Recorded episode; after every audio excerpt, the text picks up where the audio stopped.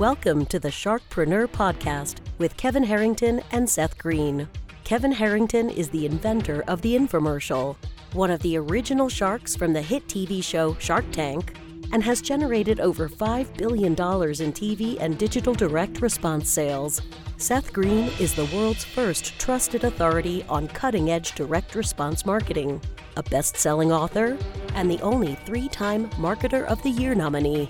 On the podcast, Kevin and Seth interview sharkpreneurs who share straight talk on what it takes to explode your business. Welcome to the podcast. I'm your host, Seth Green. Today I've got the good fortune to be joined by Steve Weiss of Mute Six. Steve, thanks so much for joining us. Hey, thanks for having me. Our pleasure. So tell everybody, because you got a really cool business, what is Mute Six? Mute Six is a customer acquisition platform on top of Facebook and Google. We help e commerce companies scale profitable advertising spend on Facebook. And we also do video on top of Facebook. So we, we're really good on both the creative side as well as the direct response side. So we're kind of in the middle of the point. Awesome. And let's go back in time. Uh, how did you get started? I started internet marketing when I was 16 years old. Uh, my first company was a, a lead generation company. The way I got into digital marketing was from in school suspension in high school. I, okay, you got to tell us that story. so, in school suspension was based in the computer lab. Um, the act of actually being in a computer lab for eight hours and having nothing to do. Um, I started going into different types of internet IRC chat rooms, AOL chat rooms, and the whole goal was to get free you know, adult content, you know, 16 years old, 15 years old, you know, so I, I wanted to figure out how do I get free content. And then um, that parlayed into, whoa, I can make money on the computer. So you got to bridge that gap for me. How do you go from the 16 year old looking for porn to, hey, this can make money? Well, how do you make that leap? I was in the internet relay chat, and someone someone uploaded a program that you could actually use to actually, gen, you know, take all the AOL screen names and send an email message saying, "Hey, do you want to join this adult dating site see free content? And we got paid, you know, a certain amount of money for each new subscriber. So you were a spam internet marketer, affiliate marketer. Yeah, well, I didn't know what I was doing. I no, no, no. I'm not. I'm not judging, man. Listen, I wish I had thought of that when I was 16. you know, it kind of went head in head. It's like, yeah, I want the free content. I also want to make money. So it kind of was like, yeah. so I, so you were a internet, you were a, a porn affiliate marketer spammer at 16. That is awesome you know, then, but then, then whatever got, your feelings are, anyone's feelings watching or listening about porn aside, that's still brilliant at 16 to figure out how to make money off of that. And then, then it then it became obvious that like I didn't want to, you know, I had a moral moral high ground. I didn't sure want you did. Yep. a couple of months, I'm like, you know, I'm in a computer lab. I don't want to do this. So then people then might see what I'm watching. You know. Then I met someone in one of the IRC groups, and they were like, you know, hey, I'll pay you money to generate mortgage leads. And at the time, I didn't really know what a mortgage was. and they was, didn't know you were like 16. no one knew that. It, you know, you always want to stay beneath the radar at the time, and it became obvious there was a huge need to generate mortgage leads for mortgage companies because they pay lots of money to generate leads. And not knowing what a mortgage was, it just made sense that I get paid money to get someone to fill out a lead form. All right. So you started generating. So you couldn't. You were. Were you do it? Were you just spamming AOL screen names to generate mortgage leads, or did you come up with something else? Yeah, so what happened was you could actually go into every single chat room back in the day from each computer, and it would connect to the chat room and download all the screen names. And then it would actually send a message to each one of the screen names saying, "Hey, would you want to do this? Would you want to do that? Hey, would you want to?" You know, very similar to where you know Facebook Messenger is now, which is kind of interesting. Except they're so, making a few more bucks than you are off that. yeah, so that's how I started. And back in the day, they didn't have they actually have servers, so I had to do it on a computer by computer by computer basis. So I started rigging, you know, a lot of computers to just start you know, connecting to chat rooms. And before you know it, I had like you know ten computers in my house and two two computers here, and they were all just you know connecting to AOL and See, man, I thought I was smart by just joining like the Columbia House Record Club 10 times under 10 different names and getting like 100 free, 100 cassette tapes. So you were like way ahead of me. So did yeah, so 10 computers at your I mean my mom eventually caught on when the postman was there like every day delivering packages of tapes to all these different people and asking her, Does uh Darryl Strawberry live here? Does Rod Carew live here? Like um so how did did your parents notice there were 10 computers? How did that go?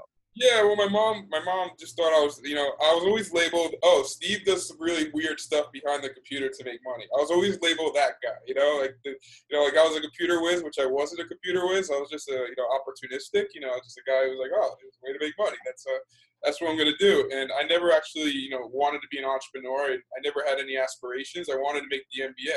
That was my goal. I wanted to make. You're gonna be the first, one of the few Jewish white guys in the NBA. Yeah, and like it was all I wanted to do. I used to play basketball, you know, 16 hours a day. Summertime oh came around, I the basketball court. And how tall are you? I can't see from the show uh, from the video. Six foot three. Oh, okay. So you actually had potentially could have actually played basketball, not like some of us who are like five feet something. So. I had some. I could slap the backboard. The, the big thing growing up was when you slap the backboard, you had pride. You know, you slap I that bet. backboard with pride. I cannot do that. cool, man. All right, so uh, all right, so you're doing weird. Your parents think you're doing weird stuff behind the computer to make money. Did you go to college? Did you go to college for compute for market? For what did you do? What did you do after high school? I went to so I played football and in, in high school. Then I went to college to play football. My, my next goal was I wanted to make the NFL. That I got injured freshman year playing football, and that dream went away. So I kind of like I kind of went to college, but I didn't go to college. I was kind of just going through the motions. I, I had a very profitable lead generation business, and at the time, I was, remember going into class thinking, you know, it's kind of, kind of like, how can I put it? I was like, you know, I was making a lot of money, and I didn't really believe that in, in the education system because I was always such a bad student. So I was like, what can this teacher teach me about school? When you're when making more money than him, well? right? exactly. It was kind of like the logic of, well, you know, I'm just going to go have fun. I'm going to skip classes. I, I, had, too much confidence at the time, and then you know, selling mortgage leads. I built a system that would take in leads, eh, you know, from other people. So what happened was I was like, I'm working so hard to generate all these mortgage leads. And then I was like, you know, I found all these other people who are also generating leads. So I'm like, I could sell their mortgage leads to my clients and do little more, little amount of work. So I built the system where I purchased leads at one price and just resell them three, four, five times to other lenders and not do any work. And that was doing really well from, from like 17 years old to about 21 years old, and I didn't do any work, and I made you know, significant amounts of money. Okay, so you're reselling more, you're generating mortgage leads and then reselling them, and presumably those more poor, poor, poor, wonderful people looking for mortgage get hammered by five or six brokers, and somebody eventually gets the sale. Um, all right, what after? So college happens, and you're going through the motions, and then what? What happens after school? um, I had the coming to coming to life moment of the mortgage crisis happened. I get a letter from one of my biggest lenders I'm selling these to, a company called AmeriQuest. And they say it's from their collections department. Um, the way I was doing it was I was buying leaves and then waiting to get paid from you know all the lenders that would pay me for leaves. So I get the coming to coming to life moment or the coming to you know reality moment was when they sent me a letter and they're like to con- to receive your eight hundred and fifty thousand dollar invoice, I have to contact their collections department. And I, at the time, I'm like, I don't, I'm like, I don't know what this means. I just called the collections lady. I was like, yeah, just wire it to my account. Here's my account information. And, you know, just, and they were like, no, it doesn't work like that. You're not getting paid. And that's when the whole, all the fun went away and I had to really, you know, figure out life. Damn, I can't imagine having an 850,000 account receivable I can't collect. That would really suck. and, uh, you know, I declared bankruptcy with that business and, I went back to being a normal person. Uh, I actually got a job working at Victoria's Secret and uh, doing doing what, man? Because 16 year olds affiliate porn marketer. What are you doing for Victoria's Secret? I was 23 years old and I had a friend who worked there, and um, she got me a job. At first, I was like, is this in a retail store? In a retail store. So I went from making. so what is a 23 year old guy doing in a Victoria's Secret store? I don't, I don't know. I asked myself that a lot when I was working there, but um, you know. you need help trying this on, like. So they told me there's two things that I couldn't do. I couldn't go into the dressing room and right. and I couldn't measure. But anything else, I was really good at sales. And uh, had these things called the angel cards, which I gave away more like angel cards than anyone in history in that location. And then I did stock. I stocked the room, I stocked everything, and that was like when I was kind of like figuring out what I want to do in my life. I didn't really have any college degree. I didn't really have any, you know, like when you're in that area of your young 20s, you're just like, you've had a lot of success. I felt like I was a childhood actor. I didn't really, I didn't, I had no direction, and I, I took everything. I took all the success as a kid for granted. And when you have success when you're young on the computer and in the internet, you just take it all for granted. You think that whatever you're going to touch is automatically going to turn to gold. And boy, was I wrong. so, all right. So we work at Victoria's Secret, um, and then how did Mute Six come about? So I, I went to law school. Um, after Victoria's Secret, I went you to got law some school for a religion. Um, somehow I, they let me into law school, and I, I flunked out of law school and moved back to New Jersey. To make a long story short, um, I I had a I had a tragedy happen, Hurricane Sandy, and it made me know like I you know my stepfather passed away in Hurricane Sandy when I'm he so sorry. Yeah, it was, it was you know it was tough. 2012, and I moved. I'm like, this is where I I always want to move to LA, and this gave me the opportunity. It really showed me in life that I really have to follow my dreams and really go to where I want to be at and where I want to start my life. So I moved to LA and I started doing what I was really good at. I started getting back into advertising online, and I was always really good at running Facebook ads as a hobby. And as a hobby, when I was going to school, I was a stand-up comic, so I used to run Facebook ads back when they had Facebook flyers to get people to come to my comedy shows to watch me perform. So I got back into Facebook ads and started doing affiliate marketing, and I started making a really good living as an affiliate marketer on Facebook. And Facebook said in as many words, to the end of 2000, early 2013, that we don't want any Facebook marketer, we don't want any affiliate marketer on our platform. So go, I remember that. you, you're out. And so I'm like, what am I going to do? So I started consulting with a number of e-commerce brands in in the area, and they they're all like, what? How do we drive new customers on Facebook? How do we make things profitable? So I started just working with them, and I was able had a couple, a number of great successes, and my name started getting out there. And uh, before you know it, you know, I'm at 20 em- 20 employees, and you know, we have creative, we have all this stuff going on, and that's kind of how Mute Six started. It was just me. It was just me seeing an opportunity where no one was really good at this one skill set of customer acquisition, and just going in there and trying to take advantage and be the thought leader in that one area.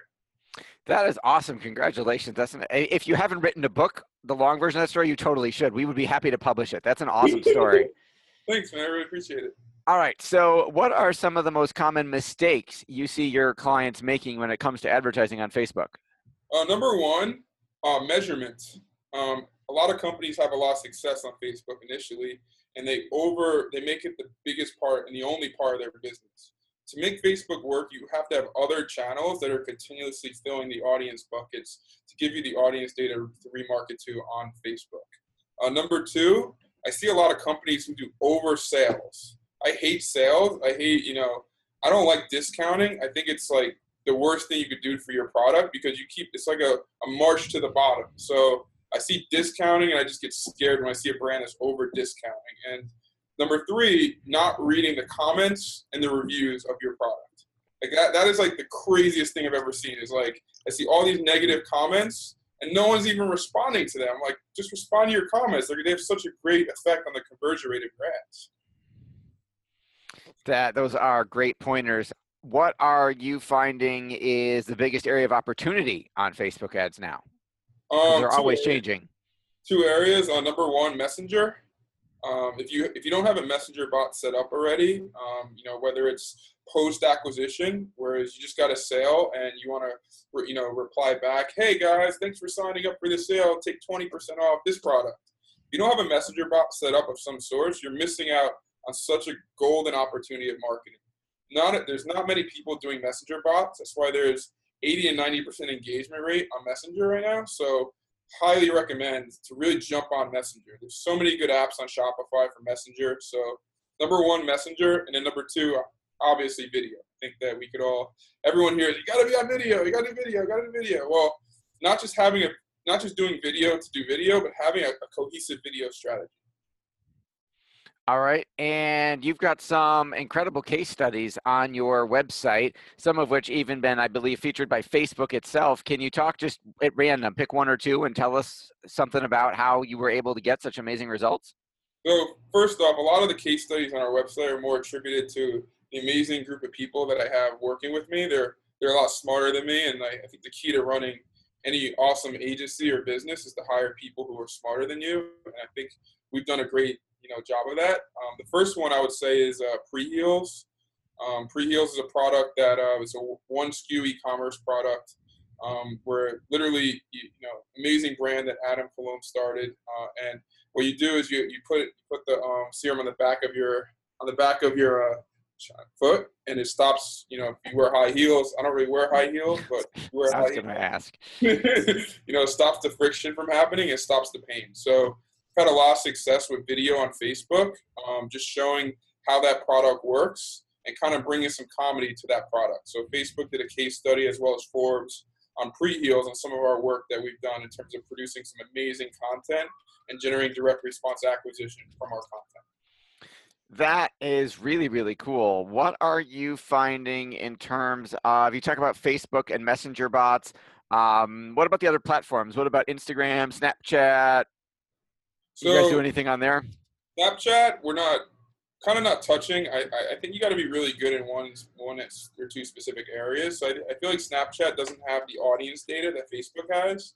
So uh, we're not really messing with Snapchat right now, at least. Um, for Instagram, Instagram, we're doing a lot on Instagram. Instagram is all about generating new people, new awareness of your product for the younger demographic. So a lot of people will see a product on Instagram, read about it, see the image, and they'll buy the product on another platform. So Instagram is amazing for top of funnel. Obviously, if you're working with influencers and you have you know people who are talking about your product, what happens is people will see something on Instagram, then they'll Google it, then they'll come up on Facebook, and it really has a, an amazing impact on the buying patterns of consumers. So we, we run a lot of ads on Instagram. We do a lot of Instagram video. Um, obviously, a lot of the Facebook ad features on Instagram. So like yet on Instagram is, is coming, but it's it's uh it, it's coming, but you know I would say Instagram is top of funnel. Awesome. Awesome. That makes a whole lot of sense. With all the success you've achieved, what's your biggest challenge now? Oh, I, I would say the biggest challenge is finding people. I mean, we're our business is based on talent. Our business is based on finding the most talented campaign managers and, and video producers and kind of bringing them all under one window and building a team around them. And I would say like we're continuously, you know, trying to find the most talented people who fit within a culture and that's kind of every single day I spend most of my time recruiting and just trying to keep continuously surround our team with more and more amazing people who bring something unique to the table. Awesome. And where's the ball going? You know, where's the puck going? Gretzky said, always said he made so many goals by going to where it was going, not where it was. Um, what's next? What does your crystal ball say? I think what's next is like direct interactions with your with your consumer. You mean actually talking to people? Yeah, I know it's weird, right? Um, I would say like where marketing is going is becoming more and more and more personal. Um, you know, when Facebook first started, you put up an ad you got a conversion. Now, like you can't really hack the platform by doing all the stuff you used to be able to do, duplicate ad sets and you know do page likes. You know, literally that, all that stuff doesn't work anymore. So having a direct relationship with your consumer, whether it's on Messenger, whether you're running you know specific that you know personalized dynamic product ads, marketing is yeah, marketing is becoming more and more personalized. And I think having a great product and great customer support is going to put you put you in the boat of being successful in the future. Awesome, fascinating interview, amazing story. Uh, for those of you who are listening, watching, want to learn more, resonating with what Steve is saying, it is mute6.com, correct? Yep, mute6.com, uh, Steve at mute6.com, and it's a way to get a hold of me. All right. Thanks everybody for listening. Thanks everybody watching. Steve, thank you so much for donating some of your very valuable time to us today. This show has been produced by Market Domination LLC. To discover how you can have your own show completely done for you and turn it into a real published book and become the authority in your marketplace, go to www.marketdominationllc.com slash podcast offer.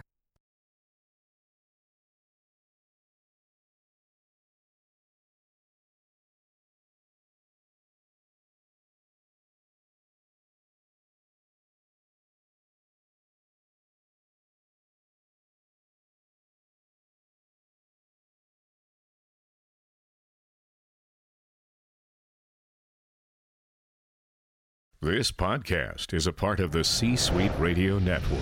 For more top business podcasts, visit c-suiteradio.com.